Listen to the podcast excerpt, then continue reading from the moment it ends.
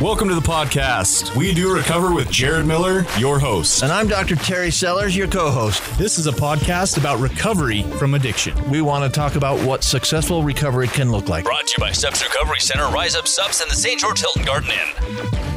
I have a serious dilemma. I've been, I've had this problem, this dilemma for like the last two hours today. And I would really like some insight on it, whether it's from you guys, from our listeners, whatever, right? You- like, you, understand I'm scared to death right now. Oh, no you idea should be. It's pretty out of your serious. Is it okay to rock socks with Crocs? Right? Like, so do you, you know what I'm talking Did- about? like, did you just say so- rock socks with Crocs? Yeah, I'm rocking socks with Crocs right now because it's the winter time. My feet don't want to be cold, but I love comfort. Is it like stylish? Is it okay? Is it socially acceptable uh, for us wait. to rock socks with Crocs these days? Can I ask one question before we move on? Of course. Before we get to the answer? Yeah. Uh, didn't you play college football? Yes. Does that make you a jock who rocks socks with Crocs? Yes. I'm guilty of being rock a, out with your croc socks a out. jock that rocks socks With Wait, Crocs. with Crocs. Thank you. Yeah. So hey, here- don't anybody knocks you. Yeah, exactly. don't and don't don't have too many clocks. So, um, And that's I see what we're doing at. here. I see what we're doing here. Yeah. Um, but no, like you know. Do you own any so stocks? this is stuff I think about, guys. This is part of the OCD that I have, right? Like I get fixated on something and it drives me kind of crazy. Hold on, hold on, hold on. and so I'm like wondering if right John. now I'm the equivalent. Hey, Mandy, come here. I'm oh the, Oh my I'm wondering if I'm the equivalent of like the the guy The wearing the tube high socks. Okay, with your open- husband's wearing socks with Crocs. Is that good or bad? socially acceptable, babe.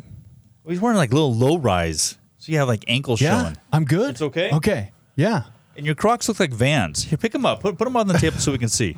So Here we go. There's the Vans looking Crocs. Crocs. Oh, those are Yeah. You got like little. You little got- Do you want me to Is pull my okay? socks up next? Okay, wifey says it's okay, man. You're you so got you're good to go. stylish Crocs, dude. Hey, thanks, guy. I actually could wear those. No, I couldn't. now that we're two minutes into this Right, thing and I've yeah. gotten nowhere, but you know, Oh, how come the I just how had to come the ask. timer's going backwards today? Nobody notices except you. Just work with it. Okay.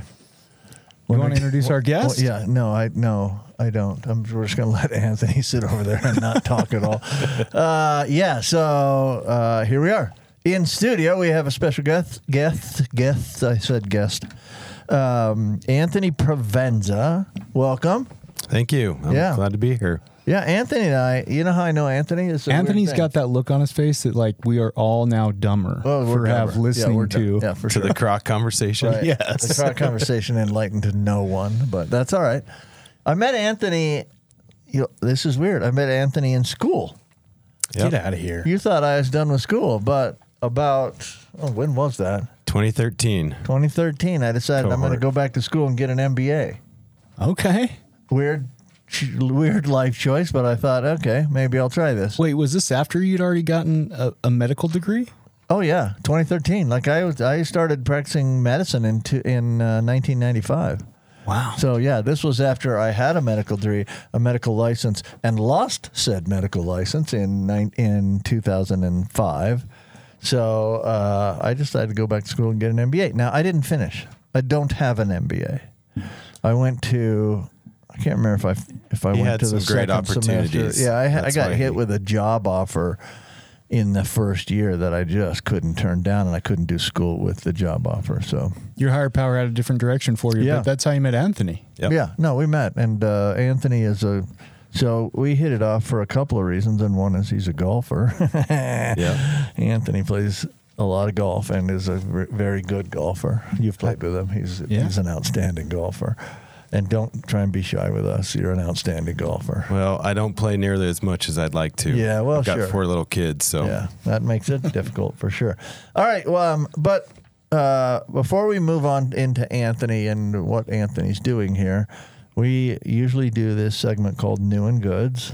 And uh, Anthony, you want to lead us off? Anything new and good in your life? absolutely. Oh, wait, wait, wait. I forgot that I do a podcast.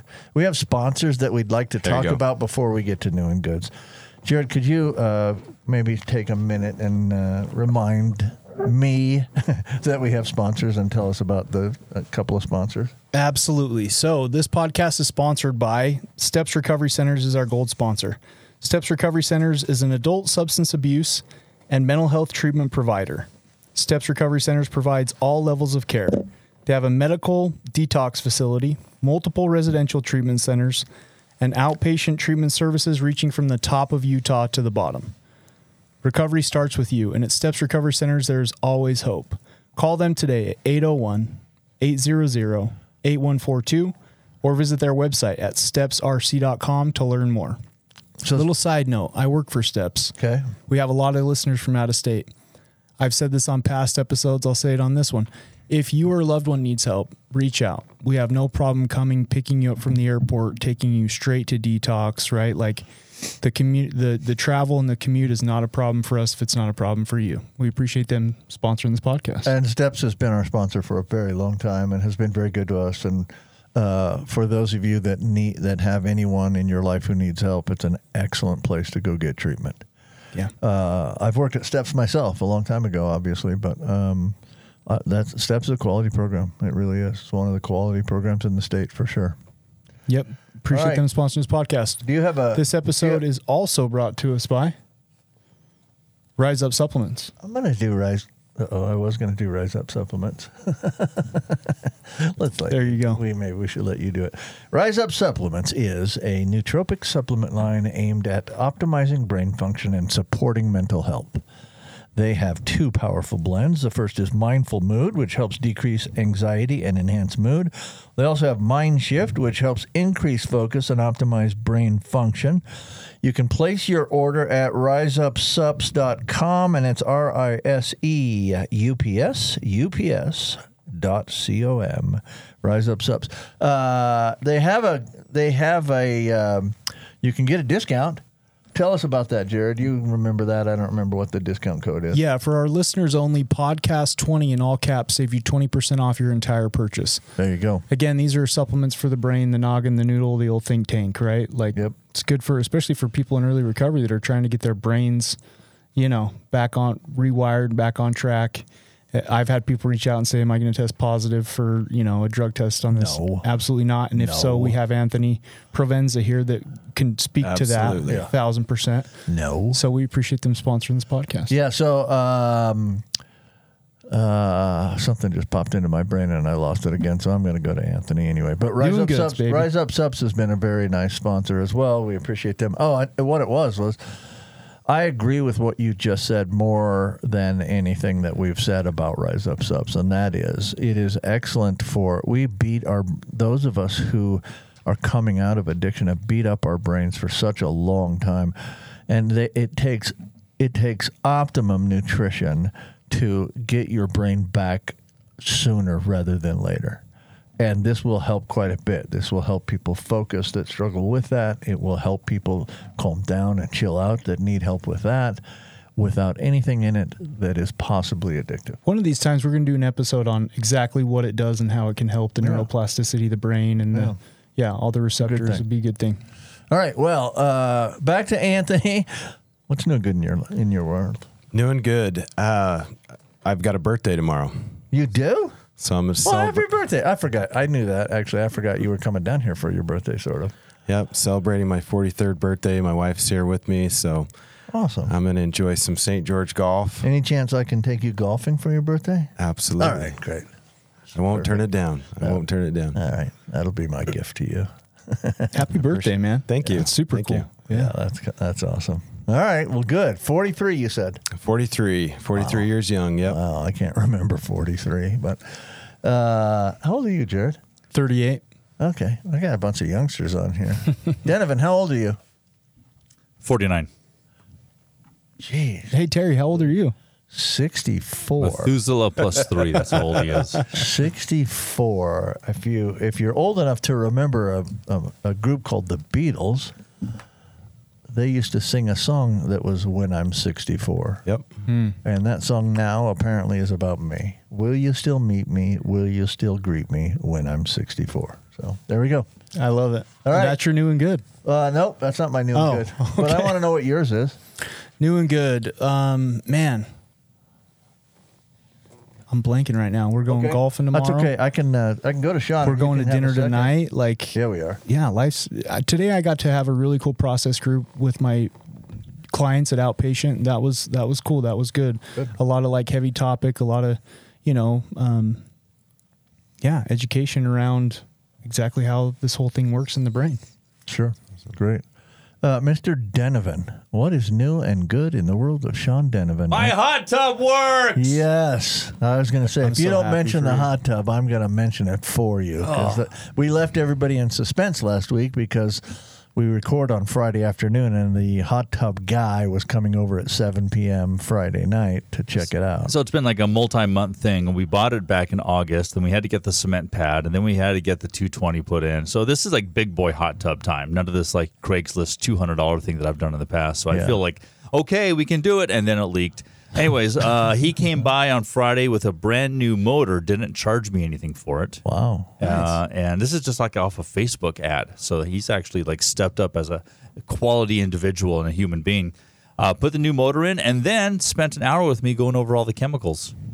Awesome. So, and then I jumped in, and then the way we went. I would say that you're more than welcome to mention his name, although you may not want to. It's up to you. Yeah, it, it's yeah. We'll I- leave him out of it. Don't have his permission. But you're Okay. doing good. Well, I'm going to skip what I was going to do because I was going to do a seller's silly seconds, but we're 11 minutes in. I was gonna say we're 11 minutes into this. The so title, I'm just going to say new and good in in my world is I'm in St. George and it's warm enough to play golf. How about that? Heck yeah, Yeah. I'll take it. Yeah. So the title of this thing is "Dirty Details of Urinalysis Testing." So, Doc, why are we titling it that? well, uh, let's let's let Anthony tell us what he does for a living. All right. So I am the territory manager here in Utah for a laboratory out of San Diego called Precision Diagnostics. So we specialize in urine and oral fluid drug testing. So we service treatment facilities, we service pain management clinics, primary care doctors, internal medicine docs. The greatest benefit to the provider is just to be able to manage, monitor, and track the meds that they're prescribing, make sure their patients are compliant. How'd you get into that? That's a great question. because I have a I have an interesting career path. Okay. The first ten years of my career. That's kind of what I'm asking, actually. Yeah.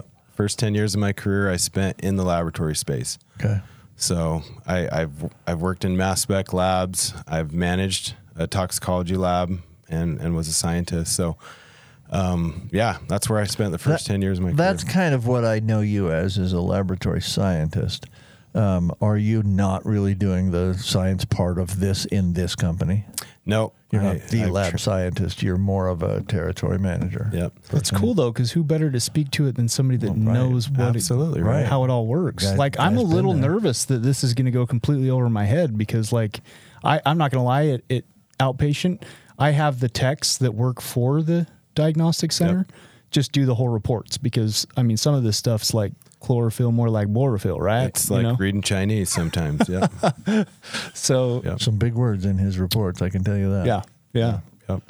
So, um, yeah. All right. So you got into that initially, sort of in the science aspect of it. You've now transitioned more to uh, managing clients. Is that a fair statement? yeah, sales. Sales. Yeah. Okay. Yep. Yeah, it's kind of a sales job, sort of. You're trying to make, you're trying to convince people that your lab is better than other labs, which it is, of course. But Absolutely. um, but let's talk about that. What what?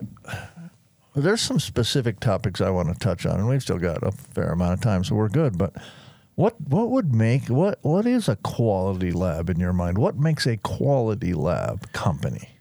That's a great question. So I think first and foremost is just being a laboratory that has integrity. First and foremost, billing appropriately. So one of the things that I love about Precision is that we are in network with insurances, making sure that we bill appropriately. Uh, there's been a lot of changes, and we'll talk. We'll talk a lot Oh, about man. this, but there's been a lot of changes with payers and what they reimburse for a urine drug test. And um, Precision is very on the forefront of educating clients about that and Yeah. providers about that. So our goal at Precision is to align the payers, the patients, and the providers. That is our goal. And so I think we do a really good job of that.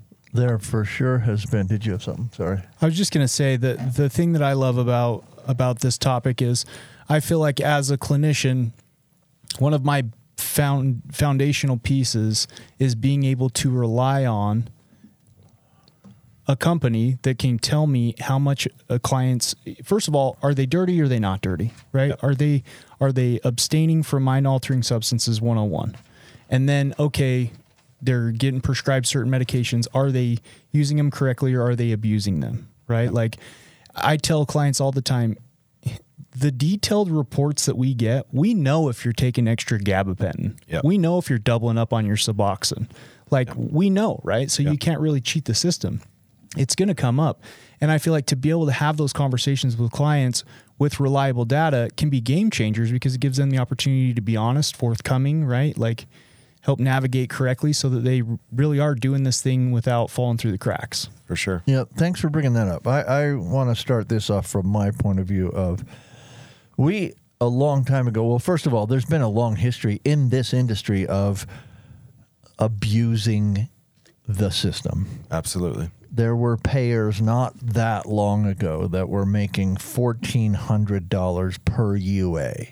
Oh, I've heard of upwards of ten thousand dollars Okay. per urine drug test. Yeah, That's okay. insane. In the wild, wild west days of toxicology. Yep. I think I, I think I mentioned this once on this podcast, but I once got a letter from an insurance company asking me for records for the eighty-eight thousand dollars worth of urinalysis drug testing that I had done on one patient. And now the interesting thing is, I was no longer working at the place that that letter was addressed to, and the patient had been billed after I left, and they were still using my name. But, um, but eighty-eight thousand dollars for six months worth of drug testing. Yeah.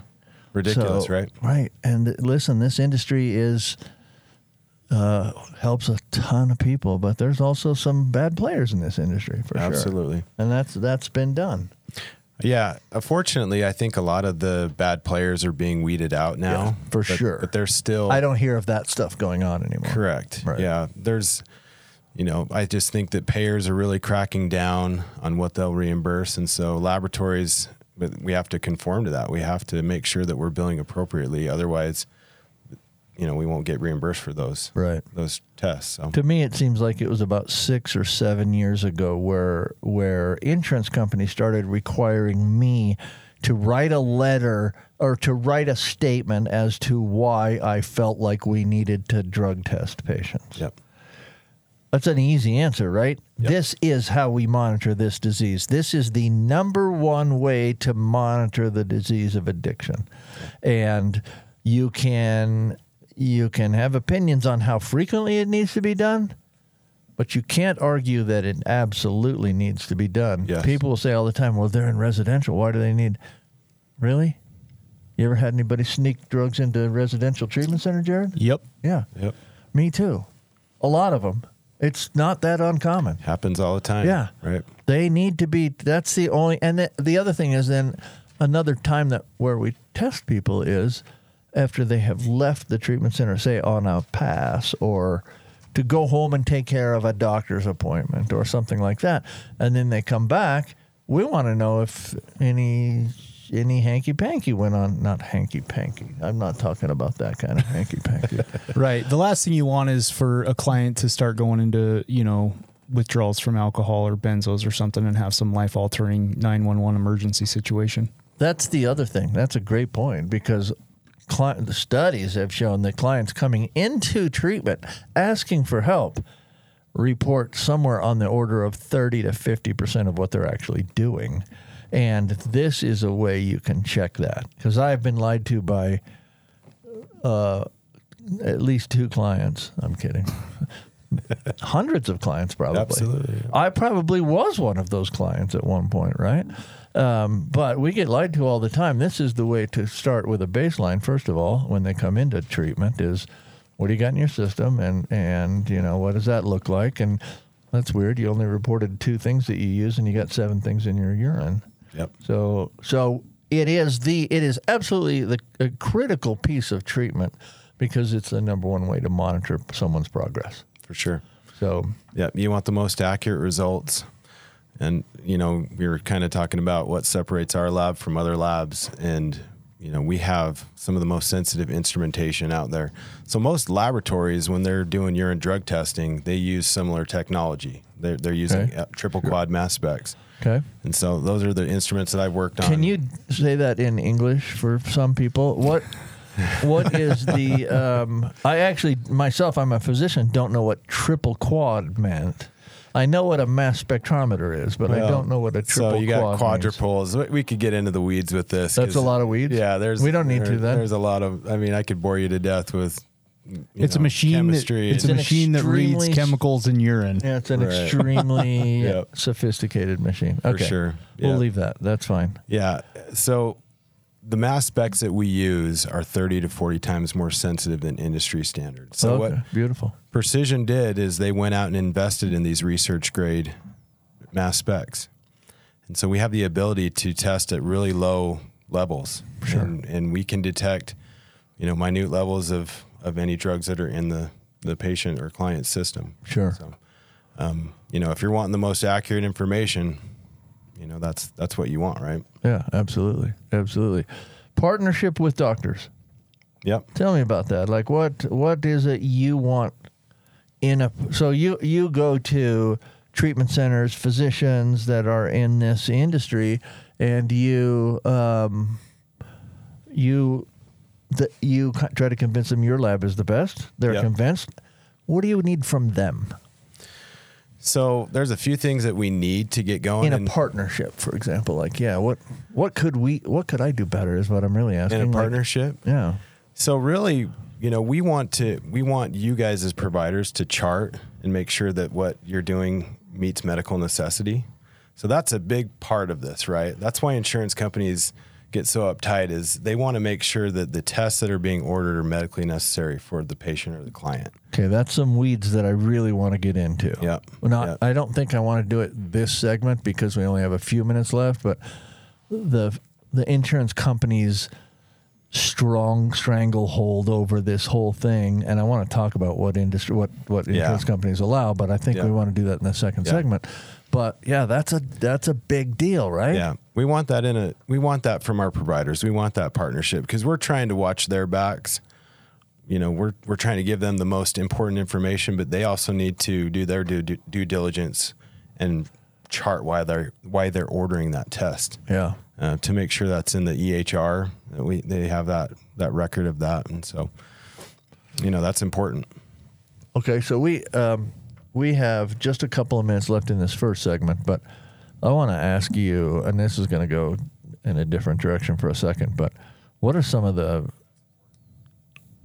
problems, crazier problems you've seen with drug testing? We talked about billing fourteen hundred bucks or ten thousand dollars for a UA, right? What, oh gosh, uh, I've what- seen it all. What's the what's the craziest? I mean, what's some of the crazy stuff you've seen? Oh man. So I mean, you you hear about labs doing you know pass through billing. What? Tell me what pass through billing is. So they'll use like a hospital to use them for billing because Okay. the hospital is in network. So they'll they'll pass through. bill through Oh, interesting, huh? Um, so if- the treatment don't center's not in network, but No, they yeah, they're like try to well, bill it through a hospital. We'll do it at this podunk hospital out in no man's land, and we'll we can bill through them. Okay. So we get that in network status. Sure. Um, you know, profit sharing with physicians. Okay, we'll so give so we'll give you a portion. kickbacks basically. Kickbacks, yep. Every UA you order, we're going to give you twenty Yep. bucks or Yep. fifty bucks or whatever it is. Which at one time wasn't illegal. Yeah. And uh, it's totally illegal now, but at one time that was but why is it illegal? Well, it's it's kickback. It's unethical. It's unethical, right? right? It's been legal before, but it's never been ethical. Ethical, correct. Right? Yep. So Correct. it's it's it's yeah. If you you're you need to we need as a physician, I need to order a drug test for a patient based on necessity, not based on the fact that I might make something out, I might get something out of that Well, yeah, when you bring other that information. when you bring that aspect into it, what's going to stop you as a provider from ordering 10 UAs? Right. I want- Well, this patient needs a UA every day. Yeah, for sure. It's not medical and maybe some in. It's like a some of- personal ATM for you. Right. Yeah. some you, of them need it in the morning and in the evening, ah. right? you're getting Like- paid for the problem and the solution. That's a that's always been money is as dirty in this industry as it is in any other industry. with with a treatment center sponsoring this podcast, I, I also want to point out like there are plenty of places that do it right. You know what I mean? Like, it, Yep. uh, anytime we start getting into kind of these gray areas, I'm always like, this is what gives our industry kind of a bad rap. Yep. And so we are pro treatment, right? We all work in this field. So uh, I just want to kind of put that disclaimer out there that, yeah, like Yep. this is the stuff that gives us a black eye. Yeah. I also want to talk to you Okay, about about some different time. stuff in in part two. Yeah. About like you know some poppy seed positives and some things like that. Great, So great point. All Yeah. right, we'll be back right after this break for, and a word from our sponsors. You are listening to We Do Recover with Jared Miller and co hosted by Dr. Terry Sellers. We'll be right back after this short break with more of We Do Recover with Jared Miller. Brought to you by Steps Recovery Center, Rise Up Sups in the St. George Hilton Garden Inn. If you or your loved one is trapped in the cycle of addiction, there is a way out. At Steps Recovery Center in Utah, we believe in second chances and new beginnings. Our evidence based treatments, compassionate staff, and supportive community guide you on the path to recovery. It is time to reclaim your life. Take the first step towards freedom, resilience, and a brighter tomorrow. Reach out to Steps Recovery Centers today. Recovery starts with you, and at Steps, there is always hope. Call us or visit our website to learn more.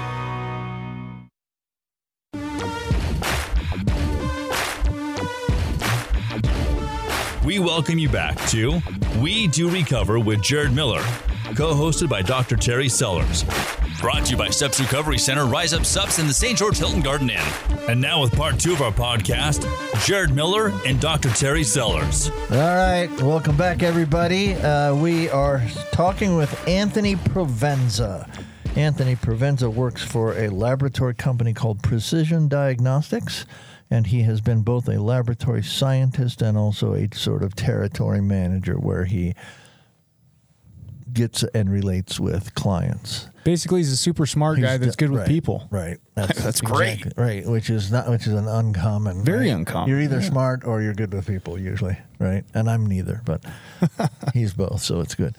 Uh, but before we move on, we got to mention another really good sponsor. Anthony can may, maybe can speak to this, but one of our sponsors is the Hilton Garden Inn, and if you happen to be traveling through southern Utah, give the Hilton Garden Inn a Google search. Just type in Hilton Garden Inn.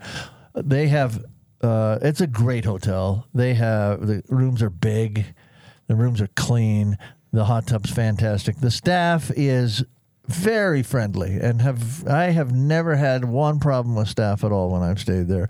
Anthony's staying there this evening, so you beautiful property. Yeah, it's a great it's a great hotel.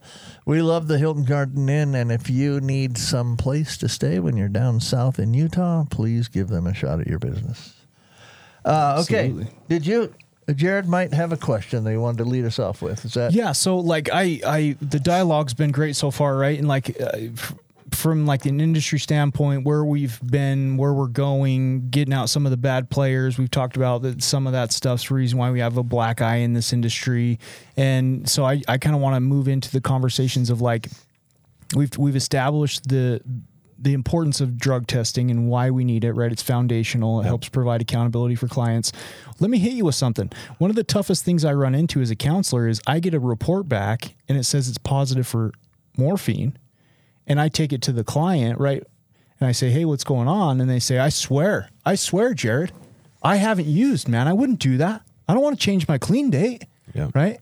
And so then I'm like, so then I call the lab, right? And I'm like, hey, this person's adamantly denying this. And I get this. It could be poppy seeds. That's crazy to me, right? And of course, there's levels, and I'm learning all this stuff, right? I've had to learn this stuff. Now I can kind of differentiate a little bit. But speak to that. There are some things that will make you test positive. It's called a false positive. Correct. Yep. Yeah, that's that's the big difference, right? You've got basically you got three levels of testing with toxicology. You got your point of care cup. Okay. So that's a that's a UA that people just urinate in a cup and they read it right there off the cup. Yeah. Right. There's these little there the no little levels. Just yes for- or no. Just Right. positive, negative. Yep. Oh, that's a really important point because I get people all the time that say, uh, "Well, I, I had this really faint line." I, I, must mean I don't have very much in my system. It doesn't mean that at all. These no. are yes and no cups. You either have some in your system, you don't. Period. It doesn't tell you levels. It can't. The light line is as positive as the darkest line you can think of. Correct. And the point of care cup is a good, quick screening tool, but obviously there's a lot of downsides to them, right? Yeah. What is Yeah. the what is the if you want to get into this for a second, what is the upside and downside of screening tests in general? So screening tests, they're less expensive. Yep. Like it, it costs it costs quite a bit of money to run an, a mass spec or a confirmatory. Sure. So they're I'm going to use interchangeable terms here, like confirmatory, definitive. Mm-hmm. That's that's the mass spec. That's a quantitative result, mm-hmm. right? Quantitative meaning you can get levels. Levels. You can tell how much Yep. of it's in their system. Yep. Right. A presumptive or screen test, there's two types. There's your point of care cup, and then there's like your immunoassay or desktop analyzer. So your point of care cup is a, like I said, it's a quick screening instrument. It, it's it's quick and easy. The problem with it is you could get false positives. You could also get false negatives, Right. Because the cutoffs for them are a lot higher, Right. So if they're taking small amounts, you're not going to detect that. It's not going to show up. So in a screening test, what you want, and t- correct me if I'm saying this incorrectly, but what you want out of a screening test is, first of all, the things you've mentioned needs to be widely applicable to a general population that you can administer relatively cheaply. You want to pick up everyone with the disease you're looking for, and you don't want to miss many of those people. But in doing so, you're also going to pick up some people that don't have the disease, and those are the false positives. Yep. But that's the danger, right, of a Correct. screening test is you may actually pick up some people that don't have the disease, but you won't miss very many people that do, Yep. Right? Well, and that's the that's the reason why you send off for confirmation, right? Mm-hmm. Right. So if you do have a presumptive positive, well, let's send it off for confirmation to Okay. make sure that because the mass gonna spec's say- not going to lie. a lot of times what we run into is medications because they're similar in a molecular level you know they look like on the dip test if you will or point of care cup it'll show a false positive and then when you send it off for confirmation it ends up coming back oh no it was just the medication that they're prescribed is very similar from a DNA standpoint to the chemical that you're screening for. So that's why it came up as a as a false positive, and that's Right. why it's important to send it off. Because listen, if if I'm an outpatient director and I've got it, I'm looking at little Johnny or little Susie, and I have to look at like kicking them out of the house for 72 hours. I'm going to need more details than just Yep. black and white. Yeah, that's that's the important thing to remember about a screen test is it's a presumptive test and it's it's there's a there's an antibody binding there. So it's an indirect measurement and I I'm, I don't want to get into the weeds here, but if that binding is incorrect, if you have a substance in the urine that binds to those receptor sites on the point of care cup Right. and it's not that what what Right. what shows positive It's not alprazolam. yeah, it's gonna it's it's a false positive, right? Right, right. So there you know, there could be similar receptor sites that bind, and it says, hey, they're positive for this when it's it's really a different substance. Mm-hmm. Yeah. And so- point of care cups, that's the that's the downside is you'll get more false positives than you will on a confirmatory test. False positives and false negatives. Right, Yeah, I mean, it even says it right. and you can the- change that though, right? You could, depending on, I mean, w- what it is you're trying to detect. And in a screening test, you're trying to pick up everyone with the disease. And in so doing, you set the levels that are called positive Yep. at a certain number. And so, but doing that it means you won't miss people with that have whatever it is in their urine, but you might pick up some that actually don't. Yep. You get a higher rate of false positives on a on a screening test. correct. Yeah. Okay, so then we send it off to the lab. We somebody tested positive. Little Susie tested positive for um, Alcohol. gabapentin, alcohol, whatever. So you send it off to the lab for confirmation. So it's going to be ran on a mass spec, triple quad mass spec. So what's different about a mass spec and a screen? So like I said, you got an indirect measurement where you've got that binding and then you're measuring that binding. Mass spec, you're it's a direct measurement. We're You're measuring the measuring actual how much of that substance is Exactly, in the there, is in their molecular blood weight or of that urine substance. or their whatever you're testing. Okay. So it's a direct measurement. There's a detector at the back of that instrument, and it's going to say, "Hey, you have 69.5 nanograms per mil of gabapentin, Right. Mm-hmm. or this much alcohol." It's going to, and it's going to give you levels, and it's going to give you the metabolites. So that's another thing too that Yes. that you don't get with the screen. You Right. get the actual metabolites. So as the drugs go through the body and they go through the kidneys, they metabolize into different things. Right. So like oxycodone's got oxymorphone and noroxycodone that it metabolizes to. Right. you'd, you'll see those metabolites as well. Broken down. Yep. And that's how you know that they're taking it. Exactly. It's going through their system. exactly. Um, I so working in the lab, I've seen some crazy stuff. I mean, I I saw a report once. This patient was positive for oxycodone, morphine, fentanyl, and amphetamine, which is crazy, right? This is what Not the- that crazy that for us. not feeling much. this is what the provider was prescribing. Out of out of the six months that we were testing him, this was when I was in the lab. Out of the six months we were testing this one patient, they had no metabolites. Ah. So they had really high levels of the parent drug and no metabolites. So, What so, would So cause what were they doing? What So- were they? Yeah, what would cause that? I have no Doc, idea. you know? well, I, I think I do, but um, but I I do I I know one way you could do that, and that would be to have some of that substance Exactly. and, and Shave it off drop the- drop a little off, bit yeah. into the UA It's called pill Why shaving. would you do that? It's called pill shaving. because you want the, your treatment provider to think you're taking your medications as prescribed. Oh, so you're talking now? We're t- we're not talking about treatment centers. We're talking about like pain clinics. okay, sure, Yeah. So yeah. somebody's is- somebody's yeah. wanting to they're prescribed like sure, Yep. This Okay. was for, this was like a pain management provider. Absolutely. Yeah. So yeah, I mean, think about this: the street value of those medications. You shave some of that off, and then you, what do you do with the rest? oh, you sell take it, it, right? Oh, you sell it, yeah. Yeah, you sell it. Yeah. Sell it on the street. Well, you can't take it because you'd have metabolites in your Yeah, urine. yeah, yeah, Yeah, absolutely. But that's what that that's what that patient was doing. So yeah, and you don't have to shave off very much. Yeah. Holy mackerel! You just So we had a shave off little conversation slack. with that provider, and we are like, "Are you looking at these results? Because this patient has no metabolites over the six month period. They're not taking these meds." right.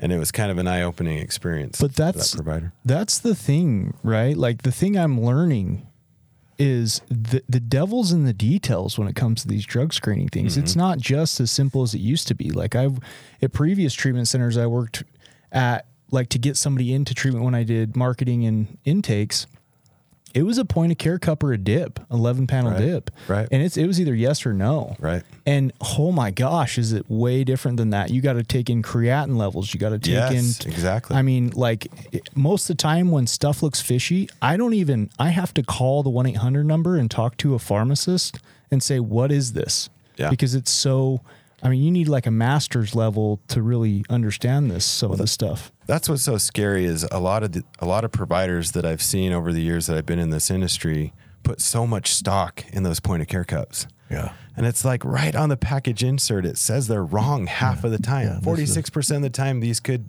have a false positive or false negative. Why are you basing your clinical decisions on something that's wrong half of the time? So That's- rather than that's rough, making right? a, rather than making a clinical decision on a point of care cup, the decision is I suspect this guy might have this in his urine. I want to know. You want to know? You send it to the send lab to the and lab. have them run it on a mass spec, Yep. right? Yeah, like it it it steps recovery it, it- where I work, we don't make any actionable decisions based off of a POC cup Right. or an 11 panel That's dip, Right. right. Everything has to be sent to a lab, confirmed, 100% confirmation before we carry out an actionable, you know, whether Yep. that's talking to a client or 72 in them from sober living. In other Yeah. words, asking them to leave for 3 days until they can test clean to come back. Yep. Because yeah, like it's just so how we manage that is we down here in St. George, Mondays and Thursdays are mandatory UA days, and that's just in a point of care cup. Yep. If that point of care cup comes back positive, then of course we send it to the lab. And outside of that, they have a color that they call every single day for their randomization. Yep. Right. That gets sent to the lab regardless, whether it's that we don't even use a point of care cup for that. It's just in a sampler and we send it off. Yep. So the combination of the two has worked good for us. Yeah. Do you see that often? Yeah, I mean it's it's all about navigating and we're going to get into this, but what insurances will allow too, right? Because it's not feasible to do a confirmation with every with every, urine drug single test. POS, every You can't do it. single cup, right? You can't do it. Insurances aren't allowing it. They're Right. putting restrictions on how many. How many times you can do it? Yeah. So this is the sandbox that we all have to play in now. Um, you know, obviously, I'd I'd like to do be able to do a confirmation test because I that's the most accurate way to know what's going on with the patient or the client. But you know, with Well, insurances, let's get into those weeds a little bit. This is a this is pretty technical, and it's so different for every single insurance company, right? Insurance companies are now dictating to providers how many times they can test a patient with a disease. Correct. Well, Right. lab lab that test. Let's differentiate, right? They're they're and you're right, but I just again to be detailed, they Yes, are sending it off to the lab. Right. right. Yeah, you can use as many point of care cups as you want. Um, and you can actually use a lot more screens like desktop analyzer, immunoassay tests. But yeah, they're definitely putting restrictions on how many confirmations are allowed. Are you guys But seeing wait, let's- how often that usually is? Is it once a week, twice a No, week? he's Oh, got, a, let's he's dive got a into it. whole piece. I know of you guys got all kinds of He's paperwork. got Let's the jump into stuff this right stuff. here. So, I'm stoked. so it's interesting. Oh, we're 'cause gonna you- call some people out. I see some insurance company names on here. It's interesting because you said that you can do as many POC cups as you want, but they won't pay for all of them. Insurance won't, right? If you look at, if I'm reading this wonderful spreadsheet basically that you have here, there are many uh, insurance companies that allow Aetna. I'm not trying to call anybody out, but Aetna allows eight screens a year. Is that what I'm reading correctly? eight screens and eight confirmations Yeah. a year? That's it. yeah. So they only reimburse for eight times a year on a client that's in a substance abuse treatment center. Or Okay, I'm going to turn Right. to you now, because you work in a treatment center. Can you can you adequately monitor a an active disease patient with eight screens and eight confirmations a year? absolutely not. No way. I would say eight Right? every That's- month or every other month, That maybe. that is a that means you get to test someone screening test once every six weeks. This How is the problem, right? How could you possibly That's twice monitor a that quarter. disease accurately if you can do This it is the once every six weeks? That's twice in that's twice in ninety days. Right. This is what insurances are doing. They're dictating, like you said, Doc, they're dictating to the providers. We don't care what you think is medically necessary. Right. This is this is what we deem Right. medically necessary. They haven't seen the patient. Yep. They don't know anything about the patient's disease. I can tell you this your sickest patient can only get 16 total tests a year, half of them screens and half of them confirmatory tests. yeah. That's your sickest patient. And all this stems from what happened back in 2013 overutilization Right. of the, the Comes- confirmation mm-hmm. test. Comes black from the, comes from the letter that I got where somebody was billed $88,000 for six months worth and of UAs. providers doing profit sharing. Like, Right. I'm going to do a UA each day on this individual. I'm going to do a confirmation test on. So, so just the extreme, right? Instead of instead of just doing things moderately and keeping it moderate, I think insurances wouldn't be cracking down like this. Right. But because of the that corruption and because of you know the bad players, They're sticking this it is to what's them. happening. There's there's two factors that I think factor in here, and one is the bad players. The other is insurance companies' job is to make money, yep. right? And unfortunately, we all have to pay for that. But the insurance company that allows less testing has greater profit. Which brings me to a question. So we've shined the light on the insurance dictating. We all work in this field. How often do we feel like it's necessary to to screen a client? Beautiful To question. do a urine screening on a client, question, whether it's confirmatory or whether it's just the screening. So there's multiple answers to that. Anthony's probably got some. I've probably got some. You probably have some. But the point is, it's for sure different with every single patient. And yet they've got these dictates of here's all you can do for any patient you have. Where we have some patients that eight screens and eight confirmatory tests a year is not going to be adequate. But we do have some patients that that might be adequate for, right? So it's a in, very individual thing. But let's do that. What do you think based on how long substances stay in your system? How, and this is, I'm not nailing you down to this, but uh, if you've got a meth addict who's been actively using, how often would you think, and I know you're not a provider, and I'm not, how often would you think you'd want to test that guy? Like he's just coming into residential, Or he's just an or he's outpatient. ju- just coming into treatment of any sort. Maybe he's outpatient, so you might want to test him even more frequently. But how often? First of all, I'm not going to nail you down on that. That's a tough question. Let, let me know. let me That's back a it off. provider question. I know. Let me back it off a He's little smart. bit. How often do you think you should test that guy if you never want to miss a time that he takes meth, uses meth? So what's really awesome about our lab, like I said, with our lower cutoff levels, we've got the lowest cutoff levels out there. Your your window of detection for illicit substances or whatever you're testing for are greater with our lab than any other lab. Okay, that's cool. And so, you know, typically we can detect medications in the body depending on the meds, right? Like your benzos, THC stays a lot Oh, longer yeah, a lot in long. the system, right? Um, you know, but typically three to five days we can catch substances Right. with our tests. Right. Whereas other labs, it might be a little shorter of a window of detection because their cutoff levels are higher than ours. Sure. We're still going to be detecting it on that lower end. Mm. So you're saying three to five days. Let's look at meth, which is typically in that range, four days or Yeah. so, something like that, right? So let's look at meth. If you tested that patient twice a week, you wouldn't miss meth very often. Now, if you're completely randomizing it, Not you if you're doing a might. confirmation. If you're doing a confirmatory test. Right, If you're doing a right. screen, That's what I'm talking about. Yep. Yeah, for sure. If you're doing a screen, you might miss it.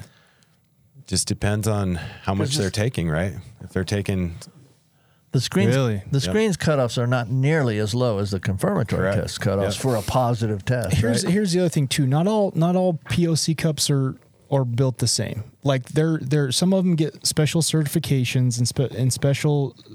They have to meet a higher level of definity, right? Like, in other words, there are some out there that are approved by these organizations that Yeah. run CLIA waived and Thank you. such, yeah, yeah. yeah. And so, so I, I get that like the point of care cups aren't ideal, but there are some that are better than others. Correct.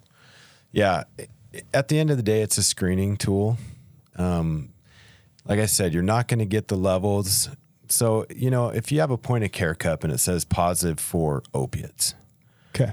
what opiate is that? Yeah. Is it Right. oxycodone? Right. Is it Norco? Is it Poppy seeds. is it heroin? Is it what is it? Will you speak to the poppy seed thing real quick so you can stop So the poppy seeds. I don't know. I've gotten that question so many times sure. as a laboratory scientist. Um, I don't know how many poppy seeds you'd have to eat to have a heroin positive. But it's not a lemon poppy seed muffin. no, I So- don't. I don't. I don't believe that would cause you to have a heroin positive. Have you ever heard of the the epidemic of the poppy seed or the transference of the poppy seed mm-hmm. phenomenon? What are you talking about? Well, when one person claims poppy seeds and they get away with it, guess what the rest of the group's positive for? Yeah, they, Sure. they all it's all talk- poppy seed. we Well, all went to Costco and these bought a, guys- bought a yeah. carton of poppy seed muffins. These guys don't eat anything other than poppy seeds. Most yeah. of them, right? They're I on a call it the full poppy seed diet. phenomenon. Right. because where there's one and they claim it, others shortly will follow. Yep. Yeah, for sure. Can we? Uh, I don't want to get off Sorry. of this just yet, but we're almost out of time. But I called out, and I'm not really trying to call out anybody, but we talked about that. Now let's talk about look at DMBA. DMBA allows for one screening UA a day and one confirmatory UA a day. Yeah. Look at the spectrum. I'm gonna right? I'm gonna pat them on the back for being able to. Now, if anyone's doing one a day, come on. You don't need no to. one should be You doing don't need that, to, right? yeah. That's excessive. But yeah. I do pat DMBA on the back for allowing that. Yeah, It- that does not limit uh, a provider's. That doesn't tie a provider's hands at all in monitoring the Yeah. disease, right? Yeah, if you look at Select Health on there, Select Health is interesting. They don't reimburse for a screen. They only reimburse for a confirmation test. So they they don't put any. where basically, what that? they're saying is they don't put Oh any. wow, they don't cover. They don't put any stock. They don't put any stock into a into a screening test. They'll only reimburse for a confirmation test. They also, I'm, I'm reading the little fine print here. They also allow, uh, if we're going to select health, they allow medical necessity, and that's for patients with between zero and 30 consecutive days of abstinence, only one a week. so if they're doing good, they're going to leave them alone. If it's, well, zero to 30, we don't even know if they're doing good yet. They're only doing one a week. You're going to miss some disease. Yep. You're absolutely going to miss some disease with those limits. For patients with 31 to 90, they allow one to three a month. And for patients with more than 90 days, they allow between one and three every three months. Interesting. Uh, those those numbers aren't terrible, except for the zero to 30 days that they allow one a week. I don't think that's Yeah. enough in residential treatment or in a new outpatient client. Let me let me put some reference on this real quick, Anthony. If somebody uses meth, it's like three or four days. But the other end of that spectrum, or like benzos, it's going to be in there for a long time. THC is going to be in there for a long time. What are some other chemicals that are quick hitters that are in and out that you have a hard time catching unless you're doing frequently? Heroin's pretty quick. What's fentanyl? Do you know? I think fentanyl's three to five days. I Alcohol is like 24 to 48 hours, isn't it? well, we we test for ETG and ETS, which are the metabolites of alcohol. Mm-hmm. So we can detect alcohol use up to three to five days as well. Really? Yep. Yep. Three to five days. Yep. And so I thought for some reason alcohol was like a 48 hour window. No, that's what a breathalyzer will do for so you. e- but ETOH, if you're testing for ETOH on a screening, Which type is the test, byproduct of alcohol. no, which is alcohol. which is Just straight up alcohol. Yeah. Right. So we're testing for the metabolites, Right. ETG and ETA. That's how we can. Is it detect that possible to test positive for ETG without drinking alcohol? Oh, sure. There's got to be false positives, but they're not frequent, right? Do you know that? We we we're getting into questions that would probably be better Yeah, these are- for the scientist to answer. I've been out of the game for a little bit, Yeah. So, but Oh my gosh, we're almost out of time. Yeah, 40, 44 I could seconds. just keep going for two more hours. yeah, this has been fun, man. I actually have enjoyed this. a well, lot. I hope you guys have What- learned some. Well, hit me with uh, if you got one final message for anybody, what would it be? What What do you want to get across? Well, one of the things that I was going to talk about that we're trying to to do to align with the payers is we're trying to so instead of having like a full comprehensive panel You got like where we 10 test seconds. everything, we're making custom panels, and that's what we're trying to do to help providers Right. stay in these payer guidelines. Well, thanks for your time. That was very informative and very entertaining, I thought. Anthony Provenza from Precision Diagnostics, thank you. And I'm Dr. Terry Sellers. You are. Jared Miller. We'll see Thanks you for guys next listening. week. Joining us today on We Do Recover with Jared Miller. Help us spread our message of hope. Like, comment, and share. If you have any topics or ideas for future shows, please share that on our Facebook page. That Facebook page is We Do Recover with Jared Miller. If you or a loved one needs help, please reach out to us. Again, thank you for listening. Brought to you by Steps Recovery Center, Rise Up Sups, and the St. George Hilton Garden Inn. The views and opinions expressed on this podcast do not reflect those of its sponsors. This has been a production from a podcast studio.